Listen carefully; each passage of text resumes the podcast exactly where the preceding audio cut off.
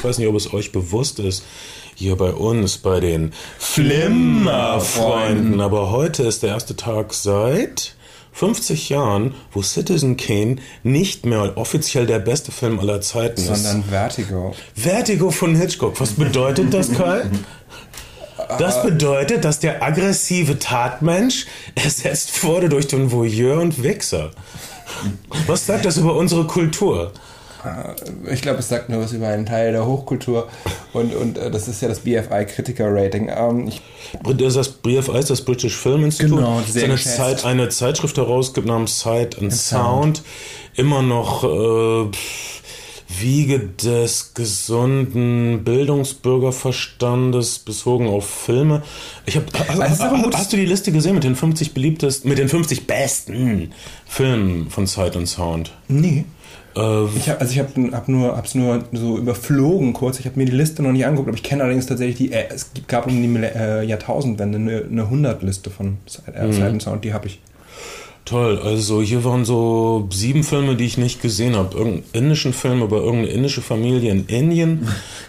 Dann zwei Filme von einem japanischen Regisseur, die ich immer mal sehen wollte, aber irgendwie zu faul war, weil die so deprimierend okay. und schwarz-weiß und Nachkrieg aussahen. nämlich Ozu, die du wahrscheinlich kennst. Tokyo Story ist auf Platz 3 von Ozu. Ja, von ähm, 50 normaler Tokyo, Menschen. Tokyo Story ist, ist ein, ist ein um, wirklich ein, ein, schöner und anrührender Familienfilm. Äh, also Eltern besuchen ihre Kinder im urbanen Tokio und haben ihr letztes Geld zusammengespart, um ihre Enkelkinder zu sehen und, und diese Großstadt zu besuchen und es ist wirklich, es ist wirklich mhm. ein äh, schöner und sehr anrührender Film. Ich, also ich freue mich drauf, die mal zu den, äh, diesen Regisseur mal zu Auch entdecken. auf Blu-ray greifbar im Übrigen. Ja.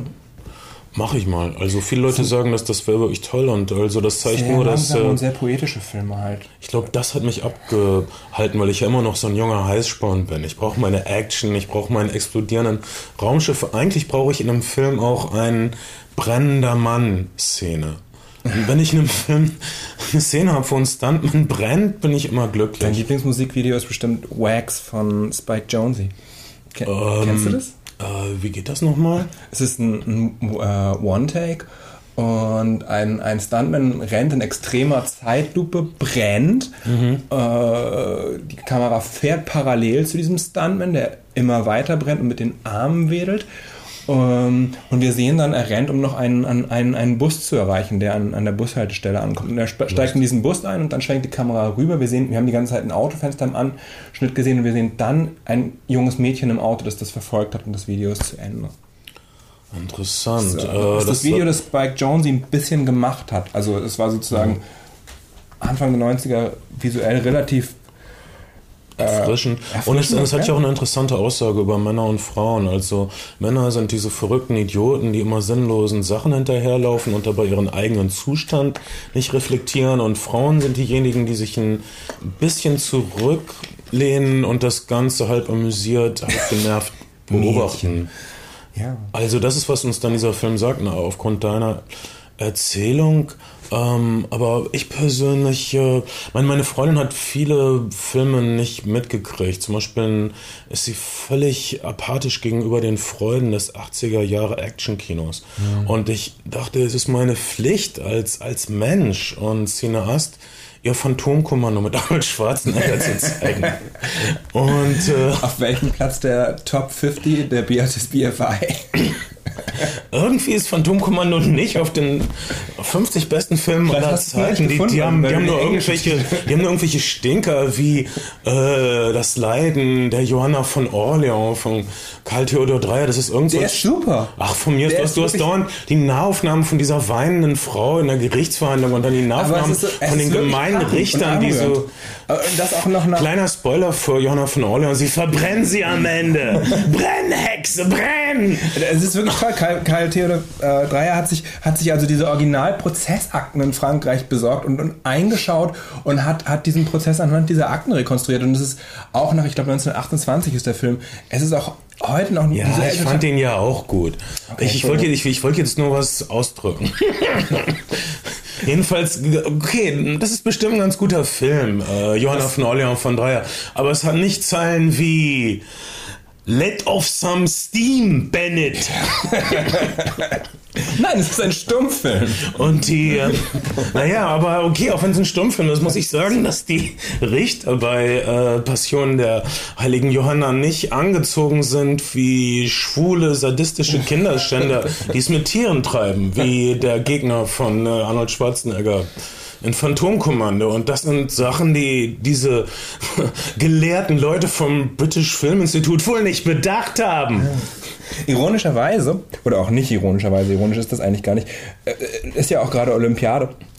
Und, ja. und ähm, zur Olympia gehört ja auch immer ein kulturelles Festival und das, das BFI macht eine Hitchcock-Komplett-Retrospektive, weil sie Vernünftig. Größte, ja. Größter britischer Regisseur, Regisseur, wenn du so willst. Wobei natürlich seine größten Filme alles amerikanische Produktion, aber natürlich größter britischer Aber ein Regisseur. verklemmter, verrückter Brite, der wahrscheinlich von seiner Mutter bis zum siebten Jahr mit der Brust gesäugt wurde, wie die meisten Briten, was sie so verrückt macht, weshalb ihr Girls denkt, sie wären so interessant und nicht so langweilig im Bett wie eure deutschen Freunde.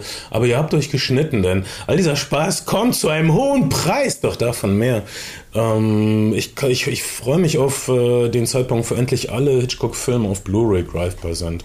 Ja. Ich habe jetzt greifbar gesagt. Greifbar. greifbar. gute, gute Neuigkeiten über, ich, möchte der Erste sein, der es verkündet, die MS Deutschland gerettet von uns, fährt zukünftig unter der Flagge der Flimmer, Freunde. Flimmer von ja. MS Deutschland? Ja. Wer ist MS Deutschland? Ist ein Schiff? Das ist das, das Traumschiff. Und ähm, es liegt gerade es liegt gerade äh, in britischen Gewässern, also in der Themse in London. Mhm. Ähm, und die Rede und, und, und beherbergt den Bundespräsidenten, der dort Staatsgäste und internationale Gäste empfängt während der Olympiade. Und die Reederei in Ostholstein hat aber beschlossen, es zukünftig unter Drittweltstaatenfahne äh, fahren zu lassen, weil man nicht mehr bereit ist, vernünftige Tarife zu bezahlen und äh, dem deutschen Arbeitsrecht zu folgen, weil das ist ja international nicht konkurrenzfähig. Also der Sozialdemokrat in mir, der Willy Brandt in den 70ern auf dem Bertholds-Uffler Marktplatz hat reden hören, äh, pff, fröstelt ein wenig bei ja. diesen Worten von dir. Und ich hoffe, dass das äh, kein Zeichen ist für den weiteren Verlauf. Naja, und so weiter. Das sind langweilige soziale Probleme. Wir beschäftigen uns heute mit äh, Christopher Nolans Batman-Filmen. Das sind drei. Richtig, ja. aber es sind so lange Filme, die so unglaublich vollgestopft sind, dass es irgendwie, dass es sich anfühlt wie zehn Filme. Sehe ich das falsch? Keinesfalls. Keiner der Filme bleibt unter zwei Stunden, aber das ist ja heute bei einem, bei einem Superheldenfilm auch zu erwarten. Und der längste ist knapp über zweieinhalb Stunden. Äh, Ey, welcher ist der längste? Der längste ist natürlich The Dark Knight Rises. Sie werden natürlich von Film zu Film länger und der, der aktuellste ist jetzt 166 Minuten. Das ist, äh, da befinden wir uns auf Herr der Ringe Uncut-Boden, äh, würde ich sagen. Der Hobbit jetzt drei Filme. Wahnsinn. Der Hobbit drei Filme, ähm, das, ich habe den Hobbit als, als Kinderbuch gelesen und das kam mir gar nicht vor wie so ein wie, wie das, was ich, was ich jetzt in der Herr der Ringe Film gesehen habe. Ausgabe neben der Herr der Ringe Ausgabe so niedlich. Auch, auch, auch wenn der Orks sind, sehen die immer süß und schnufflig aus, so wie Sonic the Hedgehog aus den Sega-Spielen irgendwie. So sehen die Orks aus in den Kinderbuchillustrationen und und, und nicht diese wirklich gruseligen Monster, äh, die allerdings jetzt die Kinder auch schon auf ihren äh, Frühstücksboxen haben. Ähm, aber naja, mal gucken. Aber ich glaube, das wären trotzdem drei tolle Filme. Das glaube ich auch. Die werden äh, nicht mit 24 Bildern pro Sekunde, sondern mit, sondern mit 48 Bildern pro Sekunde. Es gibt eine Kontroverse um diese Technik. Einige Leute finden es zu realistisch. Wir haben mhm. es natürlich noch selbst nicht gesehen. Und äh, wir, wir beide sind ein bisschen nerdig, was Projektion und so weiter betrifft. Ich mehr von der Konsumentenseite, du mehr als Profi, der selbst Bilder anfertigt für deine vielen äh, Projekte, Videoclips, Kurzfilme. Ähm, und äh, ich dachte, ich hätte die ultimative Lösung entdeckt gegen matschige Projektion, mhm. nämlich das iSense in, äh, im UCI Hamburg-Ottmarschen. Allerdings die iSense-Projektion, die ich gestern von The Dark Knight Rises gesehen habe, war nicht besonders. Man muss allerdings äh, zugeben, dass iSense, ich weiß nicht, ob du das weißt, ist momentan auch noch ein bisschen eine Mogelpackung. Mhm. Denn das iSense hat... Äh, ich hole ein bisschen aus, weil wir ja auch einen Informationsauftrag ja. haben. Ähm, das Iceland hat einen 4K-Projektor, das hat das Cinemax auch. Es hat den 4K-Projektor aus der aktuellen Baureihe von NEC. Äh, was mit momentan wohl das Beste am Markt ist. Äh, NEC Cinemax ist eine Schwester von NEA und NEB. ja, NEC, NEC. Und ähm, ja, es sind drei sehr attraktive Schwestern und ähm, die projizieren. Die projizieren. Und auf, ähm, Genau. Und, und, und äh, Cinemax hat Sony Alter äh, Projektoren. Wie dem auch sei, äh, alle, ähm, das UCI hat also beschlossen, 4K-Projektoren zu kaufen und einen 23 zu 1 Sound, wo es momentan noch 5 zu 1 ist, zu machen, um, um gewachsen zu sein für das, was kommt, nämlich Hobbit und Avatar, Avatar äh, mhm. äh, der nächste, der mit 60 Bildern pro Sekunde laufen, laufen Nein. soll. Mit 60 Bildern. Fuck. James Cameron sagt, das ist einfach die Ultima Ratio. So, für, und ähm, für, für 3D, was stimmt? Ähm, oder? Ja, ja, nein, kann ich auch gleich was zu sagen. Damit dein 3D-Bild nicht zu matschig und zu aber, dunkel ist. Aber der Punkt ist, der Punkt ist zu ruckelig auf jeden Fall. Ähm, der Punkt ist, dass das äh, DCDM, das äh, vom DCI, also die DCI ist die Digital Cinema Initiative und die hat irgendwann einen Masterstandard festgelegt mhm. für digitale Kinomaster. Mhm. Und diese Kinomaster kommen momentan bundesweit, wenn man nicht ins IMAX geht, immer noch in 2K, heißt 2048 Bildpunkte mal 1080. Mhm. Das ist gar nicht so viel mehr als Blu-ray. Also nee. ähm, das ist oft schlechter. Ja, und das ist und, und Christopher Nolans Film ist eben 2D, klassisch auf Film gedreht, abgetastet und noch und noch gesqueezed. Das heißt, eine, eine 2K-Projektion, auch mit einem 4K-Projektor, wird nicht so fantastisch aussehen. Hm. Hier ist es wirklich so, dass die Industrie momentan noch versucht, um Kopiengeld zu sparen, zu sagen, wir haben die ultimative neue Technologie, aber und sie ist viel besser, aber es stimmt nicht. An der Stelle schlägt die Projektion hm. noch nicht Film, man muss Überhaupt es einfach nicht, sagen. Aber ich, ich habe äh, im selben Kino eine fantastische Hunger Games Vorführung erlebt, wo wirklich alles heller und plastischer war. Okay. Und vielleicht ist das dann eine Kopie oder geben sich mehr Mühe oder wieso war meine Dark Knight Kopie im Vergleich? Vielleicht ist Hunger Games aber auch kein, kein, kein Scope-Film. Ich weiß nicht, mhm. ob Hunger Games vielleicht 1 zu 8, 5 zu 1 ist, also ein normales ja, Widescreen. Ja, ich glaube das. Und, und ähm, du musst, musst dir bei Scope noch einen, einen, Vorsatz vorsetzen, der ist sozusagen dann okay, Das, das, das wird jetzt zu speziell. Auf jeden Fall, äh, die Zukunft kommt bestimmt irgendwann. Für uns manchmal noch nicht. Das, wie wie, wie aufgeregt bist du von der Neuigkeit, dass äh, P.T. Anderson äh, seinen nächsten Film The Master auf 65 mm gedreht hat? Ich finde die, find die Idee fantastisch. Ich glaube, IMAX ist das älteste unter den, unter den technisch versierteren Formaten. Obwohl es ist ja nicht mal IMAX, es gibt ja auch Super Panavision, Ultra Panavision. Also 65 mm ist, wenn man es lässt sich bis in die, in die 50er Jahre zurückverfolgen. Und, und es ist immer noch technisch jeder, jedem digitalen Format überlegen. Und wenn man, wenn man die Möglichkeit hat, diesen Film im IMAX zu sehen, womöglich noch als Filmkopie, ist mhm. das mit Sicherheit das beste Filmerlebnis, was man immer noch bekommt. Wie viele IMAX gibt es eigentlich in Deutschland? Äh naja. Zwei? Ich weiß nicht. IMAX hat Drei ja damit geworben, so. dass sie mittlerweile in jeder relevanten Stadt der Republik äh, der Welt sind, in jeder Metropole. Das, aber das, ähm, das, das heißt nicht in Hamburg, sind glaube ich auch nicht in Frankfurt, nee, in Berlin. In Berlin und München und Nürnberg? In, in, in, äh, Nürnberg, auf jeden Fall. In München ist ein IMAX-Kino? Ja, beim okay. am, am Technischen Museum. Ah, okay. Aber das ist echt zu wenig. Und äh, dank der blöden Schanzenpark-Proteste, habe ich glaube ich schon mal gesagt, ne, aber haben wir jetzt im, im Wasserturm im Schanzenpark ein Hotel und kein IMAX-Kino, was, was mich wirklich, wirklich. Aber die, Protest, die, Protestler haben noch nicht dafür protestiert, dass da ein Hotel reinkommt ja, von Mövenpick. Guck mal, ich habe 1980 auch gegen den NATO-Doppelbeschluss demonstriert und nicht dafür, dass Helmut Kohl Kanzler wird. Manchmal kriegst du das Gegenteil von dem, wogegen du. Naja, egal. Ähm, das ist nicht der Punkt. Jedenfalls die Qualität meiner Vorführung gestern von The Dark Knight Rises war nicht so viel besser aber, als eine normale Kinovorführung, aber, aber, wesentlich teurer. Das Interessante, um, das, um diese Geschichte nicht wirklich kurz, aber doch abzuschließen, ist das, dass James Cameron sich 2005, glaube ich, auf ein Panel gesetzt hat mit George Lucas zusammen und Robert Rodriguez und Peter Jackson wurde zugeschaltet und hat gesagt, alle, alle, alle müssen, müssen jetzt digital werden, weil die Zukunft des Kinos 3D ist. Ähm, und mhm.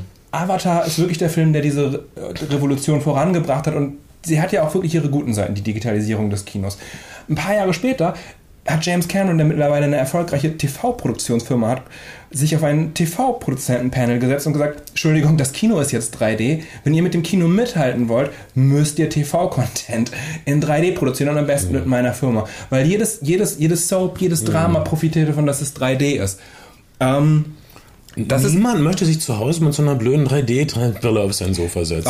Ob das der Stand bleibt, weiß man nicht. Ähm, das Interessante ist, dass er sich zwei Jahre später auf einem Panel bei, äh, bei Kinobetreibern gesetzt hat und gesagt hat, das Fernsehen wird jetzt auch langsam 3D. Ihr, ihr, ihr, ihr kleinen Scheißer, ihr braucht höhere Framerates. Ah. Ähm, und das ist, das ist wirklich interessant, dass äh, Peter Jackson und es gibt die Ankündigung von zwei Filmen, von zwei Blockbuster-Filmen, führt dazu, mhm. dass äh, zum Beispiel das UCI den iSend äh, eingeführt hat oder das iSend mhm. eingeführt hat mit Projektoren, die vorgebaut sind für diese höheren Framerates und andere für 10.000 Euro, so, so kostet mhm. die Nachrüstung da, wo sie möglich ist, für 10.000 Euro ihre Projektoren nachrüsten lassen. Ähm, das ist, das ist äh, eine Folge des, des, des Saturation Bookings, was es seit, den, seit Mitte der 70er gibt als Sättigungsbookings. Genau, mit was mit eigentlich mit ähm, ähm, äh, The Godfather angefangen hat und dann halt äh, äh, Jaws und, und Star Wars. Aber ähm, vorher gab es halt die Roadshow und wie wir sie alle vermissen, die gute alte Roadshow. Ja, sicher. Wir waren jung. Äh, äh, okay, trotzdem kann man immer noch Filme in Kinos gucken, obwohl niemand so richtig sicher ist, ob das auch die bestmögliche Form ist, äh, das auf einer matschigen Leinwand zu gucken oder ob man nicht lieber auf die Blu-ray wartet, die manchmal besser aussieht, ähm, was ich nur immer wieder äh, konstatieren kann bei einigen Projektionen. aber trotzdem, obwohl es keine optimale Projektion war, war ich komplett aufgeregt, The Dark Knight Rises zu gucken und war komplett ähm, gefesselt. Das, das sage ich vorweg. Und ich hatte auch vorher die beiden anderen Batman-Filme nochmal gesehen mhm. auf Blu-ray und war so komplett drin. Ich weiß nicht, ob Leute, die die anderen Filme nicht gesehen haben oder erst vor Jahren das letzte Mal gesehen haben, so mitgerissen werden, wie ich es gestern war. Äh, wie war das Erlebnis für euch? Okay, Ben hat ihn noch nicht gesehen. Oh. Man, aber ja. du hast die anderen beiden Batman-Filme gesehen. Auf jeden Fall, ja. Die anderen beiden Filme hat er gesehen. Ich, ich habe ihn gerade eben gesehen, wie man an diesen frischen Schokoladenflecken auf meinem T-Shirt sieht. Wie war deine Projektion? Ganz kurz.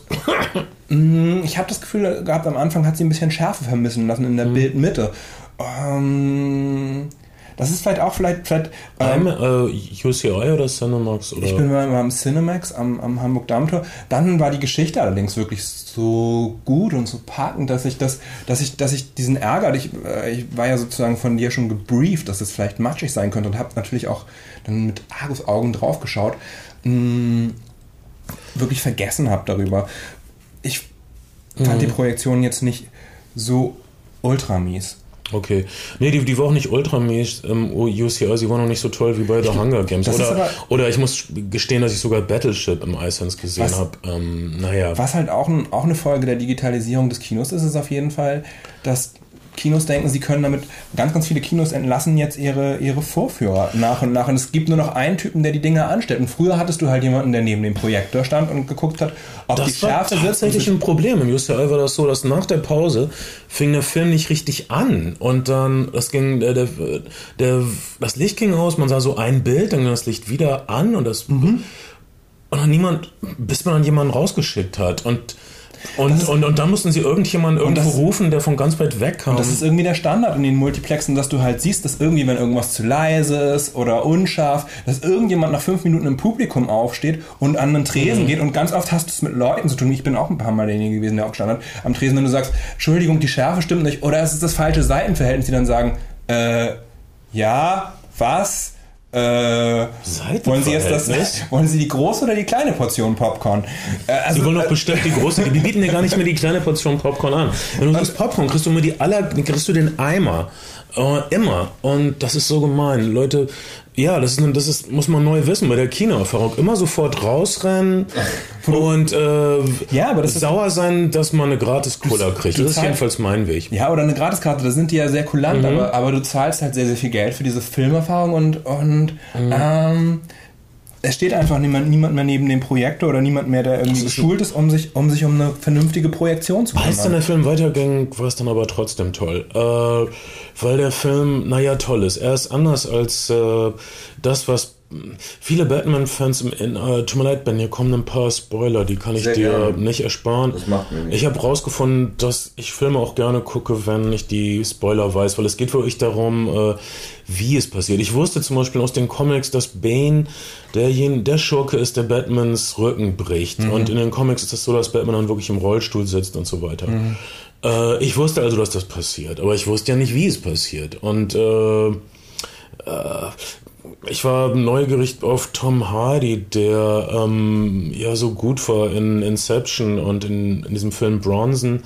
Mhm. Äh, und der jetzt der nächste Mad Max wird irgendwann. Äh, aber naja, er, er, er konnte also nicht wirklich an. auf jeden Fall Soziopathen zu spielen. Ja, er konnte auf jeden Fall nicht wirklich an gegen seine Maske. Man kann wirklich nur seine Augen ein bisschen sehen. Er gibt sich wirklich Mühe mit Körpersprache, aber die Maske verbirgt doch recht viel ah, von seinem Gesicht. Äh, es ist erstmal ein ernster Chris Nolan-Fan. Das muss man Fan, das muss man erstmal schlucken. Also ist kein äh, The, The Avengers oder X-Men First Class waren wieder bunte, helle Comic-Filme äh, mit Spaß und mhm. sexy Kostümen und äh, hier gibt es zwar auch ein sexy Kostüm von Anne Hathaway als äh, Catwoman, aber der Film fängt erstmal damit an, dass... Anne Hathaway ist doch auch Britin, oder? Ist es nicht? Ich finde es so, so erstaunlich, dass Christopher Nolan. Ihr Ex, ihr Ex wurde jedenfalls verhaftet und ins Gefängnis gesteckt und sie hat gesagt, dass sie nichts von seinen Geschäften wusste. Und ich glaube, sie wusste das nämlich doch. Also ist sie eigentlich eine gute Wahl für Catwoman. Äh, halb legal, halb illegal. Ich, ich finde es nur. Angeblich gab es auch eine so recht stürmische Sache zwischen Christian Bale und ihr, obwohl beide Partner haben, äh, die wahrscheinlich gut gestreuten Gerüchte lauen dahingegen, dass die beiden Schauspieler das Produktionsteam gebeten haben, sie nicht alleine zu lassen weil sonst etwas passieren könnte. Das sind okay. Geschichten, die ich liebe, die wahrscheinlich ist, erfunden sind. Aber ich stehe auf der Marketingabteilung. Ich, ich dachte aber, ich hätte ja. das gesehen. Die Chemie zwischen den beiden ist okay, was man nicht bei vielen ja. Filmpaaren sagen kann. Ich finde es nur so erstaunlich, dass dieses uramerikanische Superhelden-Genre von Christopher Nolan durchweg mit Verzeihung, Ausländern besetzt wird. Äh, von, von Christian Bale, Michael Caine, äh, Gary Oldman. Briten, Briten, Briten, wenn du Klasse haben willst. Ähm, also der, der Film fängt so an, äh, das ist praktisch der Anti-Avengers, der Anti-X-Men First Class. Äh, Batman ist nicht nur depressiv, er ist im tiefen Teil einer Depression, mhm. er ist seit acht Jahren oder so nicht mehr aus dem Haus gegangen, er ist auch ein Krüppel, er geht am Stock, er hat, wie wir erfahren, heilbare Verkrüppelung, aber er weigert sich, sich behandeln zu lassen. Er lässt sich dann ein bisschen später behandeln, aber du siehst praktisch eine Stunde lang Christian Bale am Stock rumlaufen. Riesenspaß. aber das, das finde ich so fantastisch an allen Christopher Nolan-Filmen, so viele von diesen Sommerblockbustern. Und dieser Film schleicht sich irgendwie als Sommerblockbuster an, aber entpuppt sich halt so etwas gänzlich anderes, kommen, kommen damit her, dass sie, dass sie 20 Minuten eine Prämisse äh, sozusagen, wie sagt man, etablieren und dann wird diese Prämisse halt durchgespielt in einer Sequ Actionsequenz zum nächsten. Aber Christopher Nolan schafft es tatsächlich so ein wirklich großes Epos mit mehreren Erzählbögen zu machen, vielen Locations. Christopher Nolan hat also es erinnert fast so ein bisschen an, an sowas wie Dr. Chivago, also diese, ja. wenn, wenn er wieder in die Stadt kommt nach der russischen Revolution. Ja. So, solche Absolut. Sachen, das sind halt, er bedient sich wirklich bei diesen großen Epen und du kannst halt nicht nach 20 Minuten sagen, wo der Film komplett hinführen wird, ja. sondern, sondern du hast wirklich diese großen, langen Erzählbügen und er lässt sich echt Zeit damit und das macht diesen Film so fantastisch und macht auch diese Christopher Nolan Batman-Welt Alle so sagen unglaublich profunde Sachen, vor allen Dingen Michael Caine kriegt fast die besten Zahlen. Michael Caine kriegt äh, wirklich Shakespeare'sche Zeilen, äh, nur ohne das, äh, diese komische Mittelaltersprache natürlich. Und äh, und um, um mich herum waren lauter Leute, die bestimmt kein Abitur hatten. Und das war äh, das Höchste an Kultur, was sie wahrscheinlich je in ihrem Leben zu sehen kriegen. Und äh, ich war stolz, dass äh, der Film sie packen konnte und dass sie ähm, dieses existenzielle Drama, was, was sich da für ihren Augen abspielt. Und das, das ist wirklich Kultur fürs Volk. Scheiße nochmal, die Batman-Reihe. Du denkst, du kriegst einen Comicbuchfilm und du kriegst die ganzen Thrills eines billigen Comics und dann kriegst du diese dann wirst du konfrontiert, dann, dann entfesselt Christopher Nolan all die Dämonen seiner Seele. Und Lohnt es sich, äh, nach Dingen zu streben? Äh, ist es nicht ein Albtraum, Kinder zu haben? Ist es nicht, ist es nicht ein Albtraum, Verantwortung zu haben? Ist es nicht ein Albtraum, nichts zu haben? Mhm. Und so weiter. Das ist wirklich so ein persönlicher Film. Es sind wirklich Und so persönliche Obsessionen, die hier verhandelt werden. Weswegen Batman-Fans sagen, das ist nicht mehr Batman. Der echte Batman würde nicht sieben Jahre lang depressiv sein. Er würde zurückschlagen und Bösewichter Aber verprügeln. Aber scheiße, das ist Christopher Nolans Batman. Ja, ich finde das auch vollkommen legitim. Anders als zum Beispiel Tim Burton schafft Christopher Nolan, glaube ich, was, was auch viele James Bond-Filme auf eine Art und Weise gemacht haben. Sie etablieren eine Welt, die relativ real ist. Also du bringst irgendwie Gotham City mit vielen Gro Großstädten und Metropolen zusammen und, und die Textur, es, es hat ein bisschen was von Metropolis, klar, aber es hat, hat schon irgendwie, das könnte halt New York City mit ein bisschen Hongkong sein.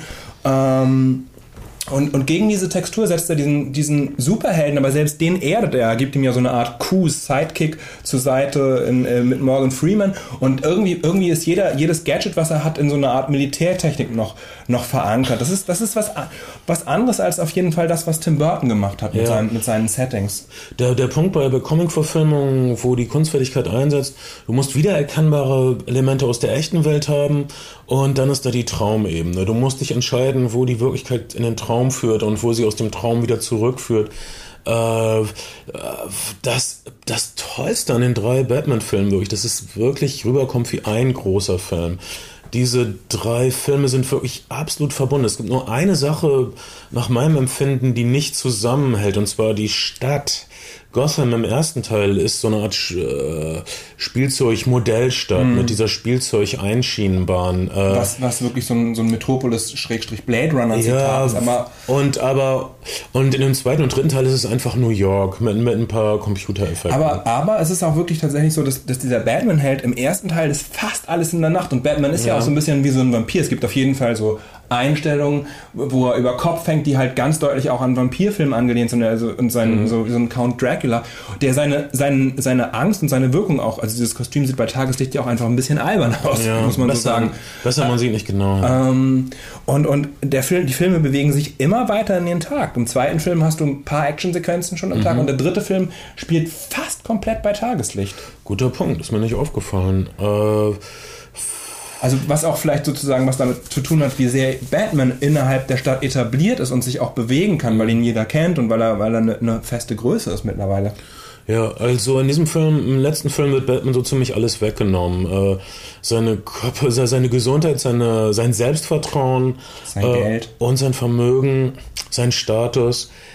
Äh, es werden so viele neue Figuren eingeführt. Eine Wohltäter, industrielle ähm, Catwoman, ein äh, junger Polizist mit äh, ausgeprägtem Gerechtigkeitssinn, der bestimmte Parallelen zwischen sich und Bruce Wayne Batman sieht. Ähm, äh, weiß ich nicht, ein feiger Polizeichef. Äh, meine Güte, der Film ist an, geht, an, geht an so viele Orte, emotional und äh, politisch. Äh, einen Augenblick dachte ich, er ist politisch vielleicht ein bisschen zu vollgestopft. Sie bemühen sich zu sehr, ja. zum Beispiel die, die, die Occupy Wall Street Bewegung zu integrieren. Wenn man darüber nachdenkt, da gibt das nicht so viel Sinn. An, an einem Punkt sind 3000 Polizisten für drei Monate unter der Erde eingeschlossen. Glaub, das ist auch nicht so vernünftig, aber naja. Ich glaube, ich glaube aber, dass das sozusagen der Film an, und keiner der Batman-Filme an irgendeiner Stelle konkret politisch wird. Ähm, was übrigens, weil, weil du gesagt hast, gerade die Liebesbeziehung Anne Hathaway, äh, äh, Christian Bale.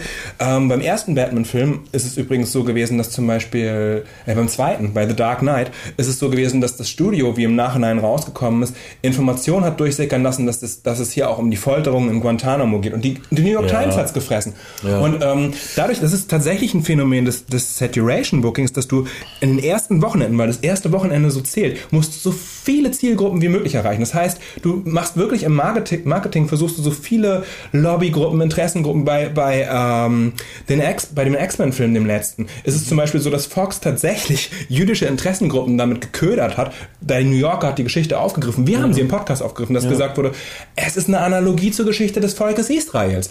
Mhm. Ähm, und, und du versuchst also einfach an möglichst vielen Baustellen irgendwie ein Angebot zu machen, um viele Leute reinzuholen.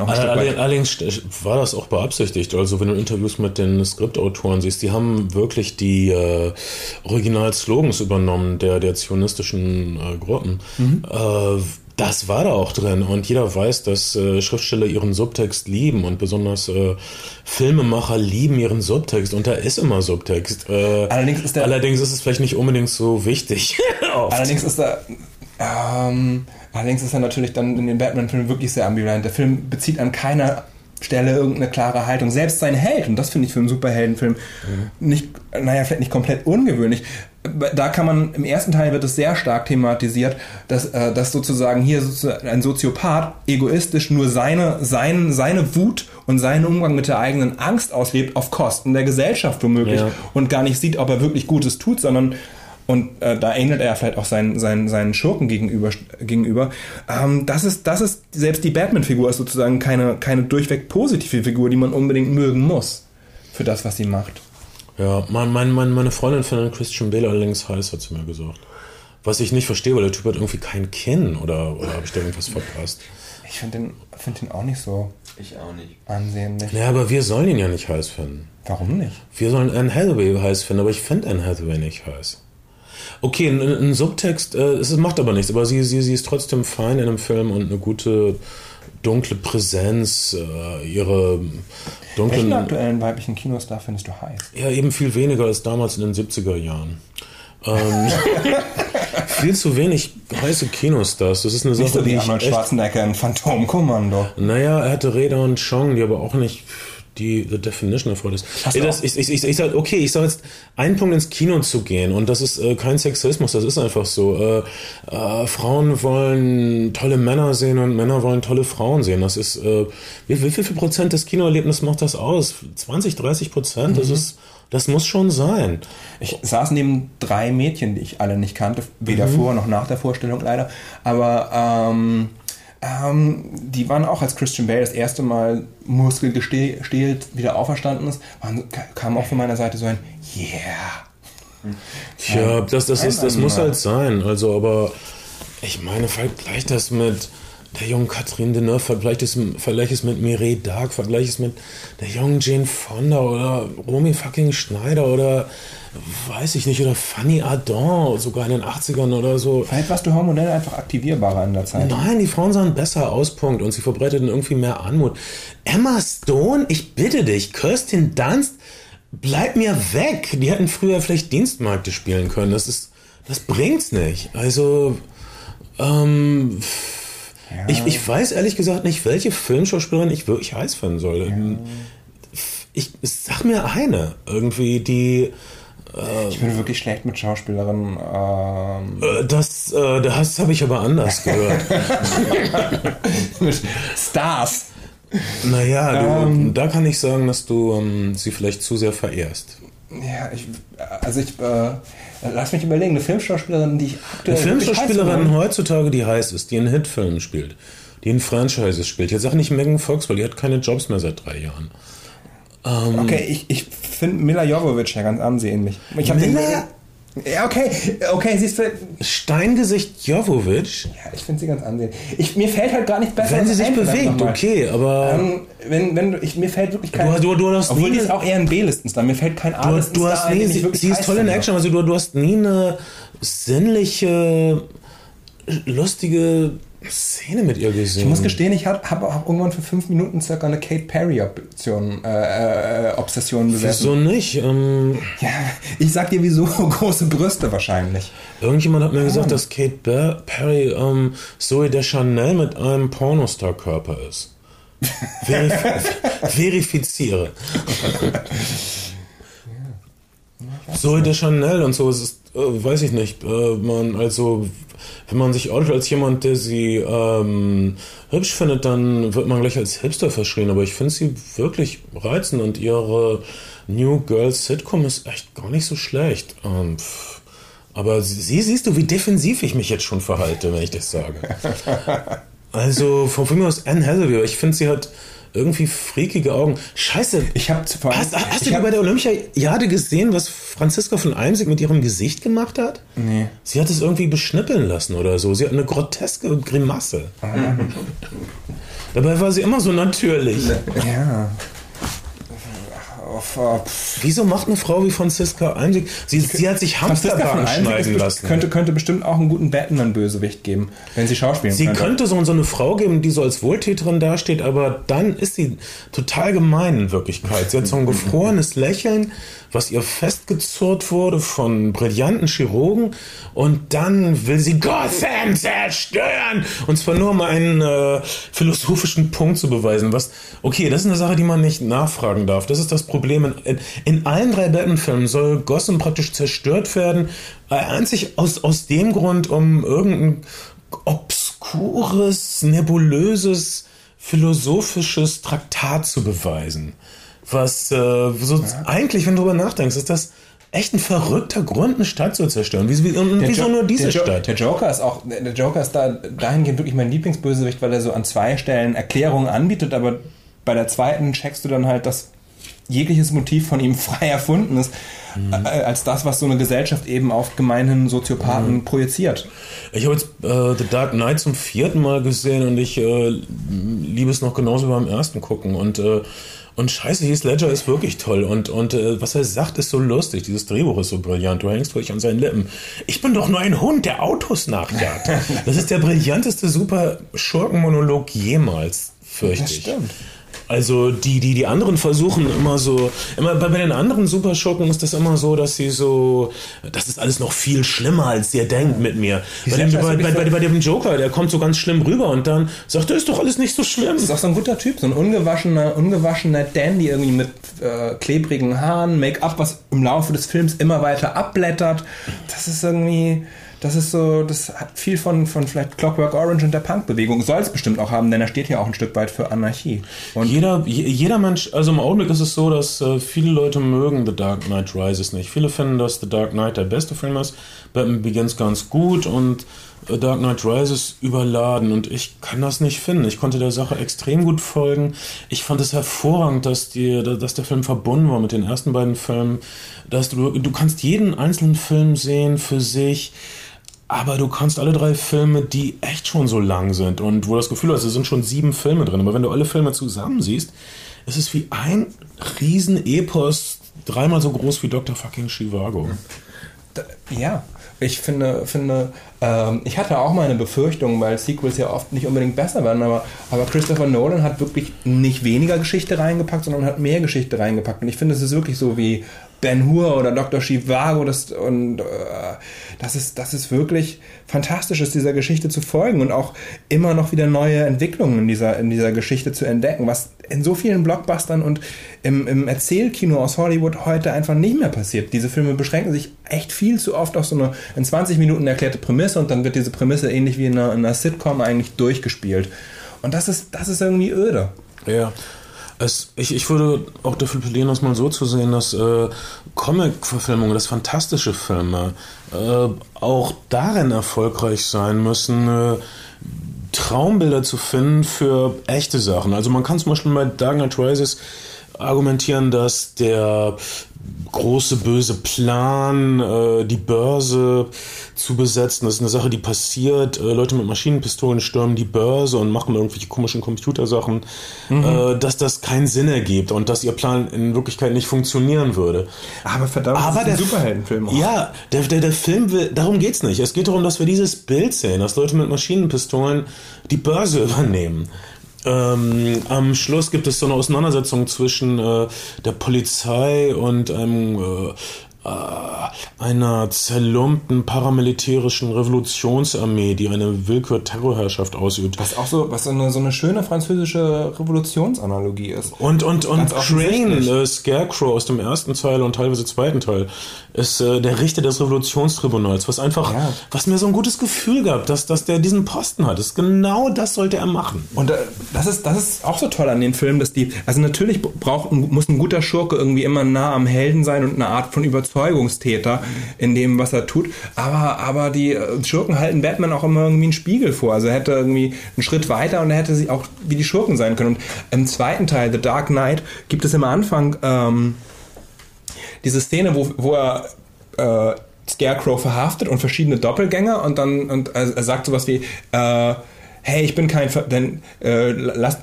holt die Soziopathen von der Straße, ich bin keiner von diesen Verrückten. Und dann sagt Scarecrow, well, That's not my diagnosis. Ja. und, das ist einer der wenigen äh, gelungenen Beispiele von, von, von Batman Nolan Humor. Also Nolan ist meistens Christopher Nolan und sein Bruder. Äh, Schreiben das zusammen. Äh, aber mit, mit, mit David Goyer. Also er ist, also äh, Nolan ist immer noch nicht so wahnsinnig äh, stark im Humor. Department, aber seine Action, wenn ich glaube ich zu vermelden, ist besser geworden. Äh, aber, aber er ist wahnsinnig stark im äh, soziopathische, einsame Einzelgänger, äh, nehmen mhm. die Welt äh, äh, treten gegen die Welt an und, und nehmen nicht unbedingt Rücksicht auf Verluste, im festen Glauben, das Richtige zu tun. Das ist bei Memento ganz offensichtlich so und es ist natürlich auch bei Prestige so. Ja. Also Prestige und Dark Knight sind schon nicht unähnliche Filme, was das anbelangt. Okay, muss ich kurz reflektieren. Das ähm, klingt plausibel. Wahrscheinlich ist es das dann auch. Äh, ich, wenn, wenn ich ein klügerer Mann wäre, dann äh, könnte ich sagen, was das alles eint. Ich habe ich, du weißt sofort, dass du in einem Christopher Nolan-Film bist. Von, mhm. von der mhm. ersten fucking Minute an. Ich weiß nicht genau, woran das liegt. Vielleicht liegt es an seinem wundervollen Kameramann, Wally Pfister, der jetzt übrigens auch bald Regisseur wird. Äh, aber es ist noch irgendwas anderes. Er hat dieses Thema und dieses Thema kann ich nicht ganz äh, fassen. Äh, okay, es, es geht ja nicht nur um einsame Männer, es geht nicht nur darum, wie, wie, wie schwer es ist, in der Welt was Gutes zu wirken oder für sich in der Welt ähm, einen Platz zu finden, mhm. äh, an dem man es aushalten kann. Ähm, also Leonardo DiCaprio, der, der in Inception äh, sieben Träume tief, äh, war das nicht ein Blumenfeld-Song? Egal, gehen muss, um an, an einen einzigen Ort zu kommen, der nur in seinen Träumen existiert, an dem er es ertragen kann äh, äh, die, die Existenz. Äh, und äh, Bruce Wayne, der im dritten Teil erkennen muss, dass wenn die Frau, mit der er sich zurückziehen wollte, nicht mehr lebt, äh, auf jeden, ja. die, die Welt nicht mehr lebenswert für ihn ist. Aber, äh, aber seine, seine Protagonisten sind schon ähnlich gestrickt. Ein anderes Thema bei Christopher Nolan ist auf jeden Fall immer Zeit. Also in Memento, aber auch in Inception natürlich und auch in den Batman-Filmen ist es so, dass du, dass er, dass er, dass du manchmal, manchmal vergehen fünf Minuten zwischen zwei Szenen, aber manchmal überspringt er auch einfach Jahre zwischen zwei Szenen ja. und springt, springt äh, in der Zeitebene vor und zurück und er macht Rückblenden und es ist nicht sofort klar, dass es eine Rückblende ist er gibt sehr, wirklich ganz fabelhaft mit Zeit um und auch mit, mit Kinozeit. Ähm, ich finde, in Dark Knight Rises geht das wundervoll auf. Er, er macht genau das, was, was du ja. sagst. Geister erscheinen. Der, äh, ein kleiner Spoiler, der, der, der Geist von Liam Neeson erscheint ihm und verbindet alles wundervoll. Äh, es gibt äh, viel mehr äh, Stoff, viel, mehr Fäden aus dem ersten Teil werden aufgenommen als aus dem zweiten Teil übrigens. Mhm. Also technisch gesehen wird der Joker ja äh, in, zu, zu, diesem Zeitpunkt äh, in Arkham eingeschlossen irgendwo im Gefängnis. Der Joker kann natürlich nicht mehr auftauchen. Äh, weil, es sei denn, man tauscht, äh, ich meine, er hat ja auch im ersten Teil, im zweiten Teil Maggie Gyllenhaal getauscht gegen ja, Tom Cruise was angetraute, Ex-angetraute, Was eine Verbesserung ist. Äh, Maggie Gyllenhaal spielt, also gerade wenn man den ersten und zweiten Teil direkt hintereinander guckt, äh, ist das so eine Erleichterung, dass äh, Katie Holmes nicht mehr dabei ist. Also sie, sie, ist toll in Dawson's Creek als Teenager, der unter seiner eigenen Intelligenz leidet, aber ähm, als Staatsanwältin ist sie doch sehr zweidimensional und Maggie Gyllenhaal bringt so viel äh, äh, Wärme und, und Präzision und Klasse in, den, in The Dark Knight Rises. Was, was äh, apropos Zeit, was auch toll ist, alle Batman-Filme, insbesondere der zweite und der dritte, die letzten beiden Rollen, muss man wahrscheinlich ungefähr sagen, sind wirklich wie so, eine, wie so ein fortlaufendes Hans also ich meine, das Hans Zimmer Score ist immer präsent, aber mhm. es ist mhm. wirklich fast wie so ein Musical. Du hast wirklich ja. durchgängig diese Musik ganz kurz unterbrochen. Alles ist in Bewegung mhm. durch, durch, äh, durch kurze, knackige Dialoge, die das Wesentliche im Ganzen und dann, dann wird gehandelt und, es, und die Musik äh, trägt es und, und pusht es. Ich bin kein wirklich großer Hans Zimmer-Fan, muss ich ganz ehrlich gestehen, was, was Scoring anbelangt. Ben auch nicht. Ähm, ben, ben hasst aber, Hans Zimmer. Aber in dem, Oder wie war das? Aber die Batman-Filme, die Batman-Filme leben einfach ein ganzes Stück ja. weit von der Score. Und ich habe jetzt übrigens erfahren, was ich, was ich gelernt, ähm, dass wahrscheinlich also der letzte, der letzte Batman-Film spielt ja ganz offensichtlich mit dem Countdown-Motiv, mehr als die anderen beiden davor.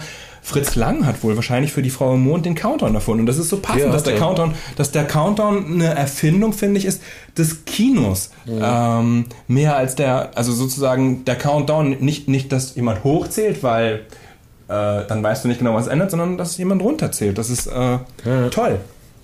Ja, bravo, Fritz Lang und so. Guter Filmemacher, glaube ich. ich äh, ähm, Aber Frau, auch in der Top 50 Liste wahrscheinlich.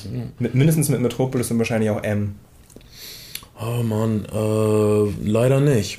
Äh, kein Fritz Lang-Film. Ich, ich, da war kein Fritz Lang-Film in, in 50 vom British Film Institute, was totaler Chauvinismus und totales äh, anti-germanisches äh, Dünkel ist, meiner Meinung nach. Als ob dieser, dieser indische Idiotenfilm besser ist als Metropolis. Das glauben die doch wohl selbst nicht. Übrigens, äh, Panzerkreuzer Potjomkin ist irgendwie komplett abgefallen. Dafür ist der Mann mit der Kamera als, als russischer Superfilm von 1926 oder so ist jetzt das zeigt auf auch, Platz 12. Das zeigt aber auch, wie, wie, wie, wie sehr das damit zu tun hat, wie präsent ein Film in der Kultur ist. Mhm. Panzerkreuzer Potjomkin wurde nicht, nicht so viel aufgenommen, während der Mann mit der uh, Man with a Movie Camera von, von, von Giga Vertov hat, ähm, hat sehr, sehr viele Aufführungen über die letzten Jahre bekommen. Es gibt sehr, mhm. sehr viele neue Scores dazu. Es gibt verschiedene äh, Cinematic Orchestra, hat eine DVD-Edition gemacht. Das heißt, der Film ist deutlich präsenter gewesen als, ja. als Potjomkin und ich glaube, das ist einfach äh, um es mit Merlin aus Excalibur zu sagen, es ist der Fluch des Menschen, dass er vergisst. Aber wollen wir jetzt mal, was Hans Zimmer betrifft, ähm, äh, können, können wir uns vielleicht darauf einigen, dass Hans Zimmers Musik perfekt in Filmen funktioniert, aber dass es nicht so einen Spaß macht, sie ohne Film zu gucken, was äh, vielleicht die Definition für gute Filmmusik ist, keine Ahnung. Weiß ich auch nicht. Ich kenne ich kenn Leute, die stundenlange Autofahrten zu Hans Zimmer Musik machen und sich Hans Zimmer Mixtapes machen. Mixtapes sind ein bisschen. Ähm Wieso nicht? Ich, ich, ich kenne Leute, die hören sich äh, seit er rauskam nur den äh, Daft Punk Soundtrack zu Tron an, aber haben noch nie Tron Legacy gesehen. Ähm, ja, äh, das sind Extreme, an. die wir hier verhandeln bei den Flimmer-Freunden. Manchmal denke ich, dass Nerds einfach die praktizierenden Buddhisten sind, weil Nerds wollen nicht mehr als das, was man kriegen kann, was es äh, an, an Kiosken zu kaufen gibt, was es in Schachtelkinos zu sehen gibt. Ich, das reicht uns doch schon. Sind wir, sind wir Nerds? In dem Punkt schon und in dem Punkt sind wir eben auch Buddhisten. Ich habe das Gefühl, die, die, die Comic also gerade die, die Comic-Fan-Kultur oder die Superhelden-Comic-Fan-Kultur ist manchmal eine extrem hinder, hinderliche, also nicht für die Christopher, no äh, Christopher Nolan-Filme, aber, aber das ist doch so eine konservierende Kultur. Das sind doch Leute, die kaufen alles und packen es dann in so, in so Klarsichthüllen und dann stellen sie es weg und, und es geht gar nicht mehr um eine Auseinandersetzung so richtig mit dem Material, sondern es geht irgendwie um, um das Haben, das Besitzen und das, das habe ich Ja, das, das wäre schlimm. Ähm, naja, es gibt solche Menschen, aber ähm, wenn man, äh, die sind dann mehr und mehr entflammt davon, äh, ein Objekt zu besitzen, statt von dem äh, Inhalt des Objektes selbst. das ist traurig, das ist eine Verirrung. Das ist so wie wenn man Tiere liebt oder so, aber zu sehr, wenn du weißt, was ich meine. Ich verstehe, ich verstehe genau, was du meinst. Das ist, das ist wirklich eine Verirrung des, des Geistes. Und, und hast du, hast, ahnt jemand von euch dieses Comic-Con-Ding 2012? Ich meine, das war ja schon immer wichtig, aber dieses Jahr habe ich das Gefühl gehabt, hat jede Serie, jeder Film, der gerade irgendwie grünes Licht bekommen hat, jeder Film, der in den nächsten Wochen anläuft, hat sein eigenes Panel bei der Comic-Con bekommen mhm. und man konnte die auf YouTube gucken. Und ich muss gestehen, ich habe auch ein paar Sachen geguckt. Ich habe ja. Django Unchained geguckt und ein, zwei andere Sachen. Ähm, ja, Django Unchained, super Trailer. Und ist, ist Comic-Con jetzt so die wichtigste Popkulturveranstaltung des Jahres? Das, das sagen. Auf jeden Fall ist es die, die größte, aber eben auch nur sehr trügerische, weil Filme, die dort gut ankommen, können trotzdem grausam floppen äh, später. Also es gibt aber wohl keine Alternative. Das ist so seit, seit zehn Jahren, dass auch Sachen, die nichts mit Comics zu tun haben, äh, irgendwelche Actionfilme oder so, die nicht auf Comics basieren oder sogar Literaturverfilmungen, äh, auf der Comic-Con Serien, äh, Serien Fernsehserien dass, dass die dort ihre Premiere finden und äh, tja, und dann irgendwie multipliziert werden. Also ich, ich war noch nie da, ich stelle mir das tierisch anstrengend vor, all diese äh, weiß ich nicht, Scientology hat auch einen Stand auf der Comic-Con Wirklich? Gehabt. Und hat äh, da und, und unter dem Mantel das, naja, wir verkaufen euch ganz tolle Science-Fiction-Romane. Von L. Ron Hubbard, das ist übrigens ein super Typ, der auch weitergehende Gedanken hatte. aber, aber sie waren wahrscheinlich nicht da, um The Master zu bewerben. Ja, schade. Also, hast du die Trailer von The Master ja. gesehen?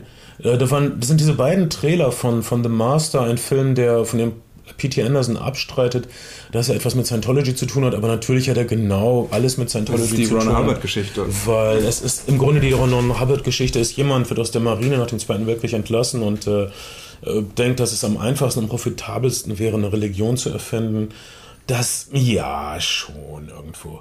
Ähm, aber diese Trailer sind so unglaublich gut. Ja. Äh, Joaquin Phoenix, ich hätte nicht gedacht, dass ich ihn mal ihm fasziniert zugucke. Es so, gibt so einen Teaser-Trailer, wo er praktisch von so einem Doktor verhört wird und äh, wo er so ausweichend und bizarr antwortet. Das ist der beste Trailer, den ich gesehen habe dieses Jahr. Ähm, also, das ist ein Film, auf dem man, Gott, ich meine, ich würde, meine Nippel werden hart, wenn ich drüber nachdenke, was eklig ist. Aber naja, wenn es so ist. Ich das zeigt aber vielleicht auch, dass du deinen Fokus von jungen Film, äh, Filmschauspielerinnen in den 70ern hin zu Hochkultur. Ich würde sagen, dass Joaquin Phoenix sexier ist als Kirsten Dunst, obwohl ich hetero bin. Was sagt dir das über Kirsten Dunst? Ich soll mich nicht so einschießen auf sie, aber äh, Kirsten Dunst erinnert mich an all die verpennten Kifferinnen, die ich gehasst habe damals in unserem Jugendzentrum. Ja, Mann. Und hast du kriegst keinen vernünftigen Satz aus denen raus. Sie sehen irgendwie immer aus, als, als, als hätten Bienen ihre Augenlider zugestochen. Ich stehe gerade auf eine echt ziemlich biestige, rothaarige Anwältin in einer französischen Serie namens Engrenage. Das wird, glaube ich, ausgesprochen. Der englische Titel ist Spiral. So eine fantastische Frankreich-Variante von ein bisschen The Wire, ein bisschen The Shield, ein bisschen. Hm. Weiß ich nicht. Biestige Rothaarige werden ein Untergang, äh, junger Kai, wenn du dich nicht find, innerlich stellst. Ich finde, rothaarige Frauen haben einen Eigengeruch, den keine andere Haarfarbe besitzt. Ist mir aufgefallen. Deshalb wurden sie auch verbrannt. Ja, das, das, war, das scheint, also, mir, scheint, mir, sehr plausibel. Das, das war damals. Ich habe das nur gesagt, um einen ganzen historischen Perspektive Eigengeruch zu geben. Um zu zeigen, wie weit wir gekommen sind. Filmerfreuden aber auch einige angezündet haben. Ah ja, ich, ich weiß, dass die Lieblingsbeleidigung bei uns im Jugendzentrum war, äh, ich kack dich an, dann zünde ich dich an. Nein, ich scheiß dich zu, dann zünde ich dich an und dann rieche ich dran.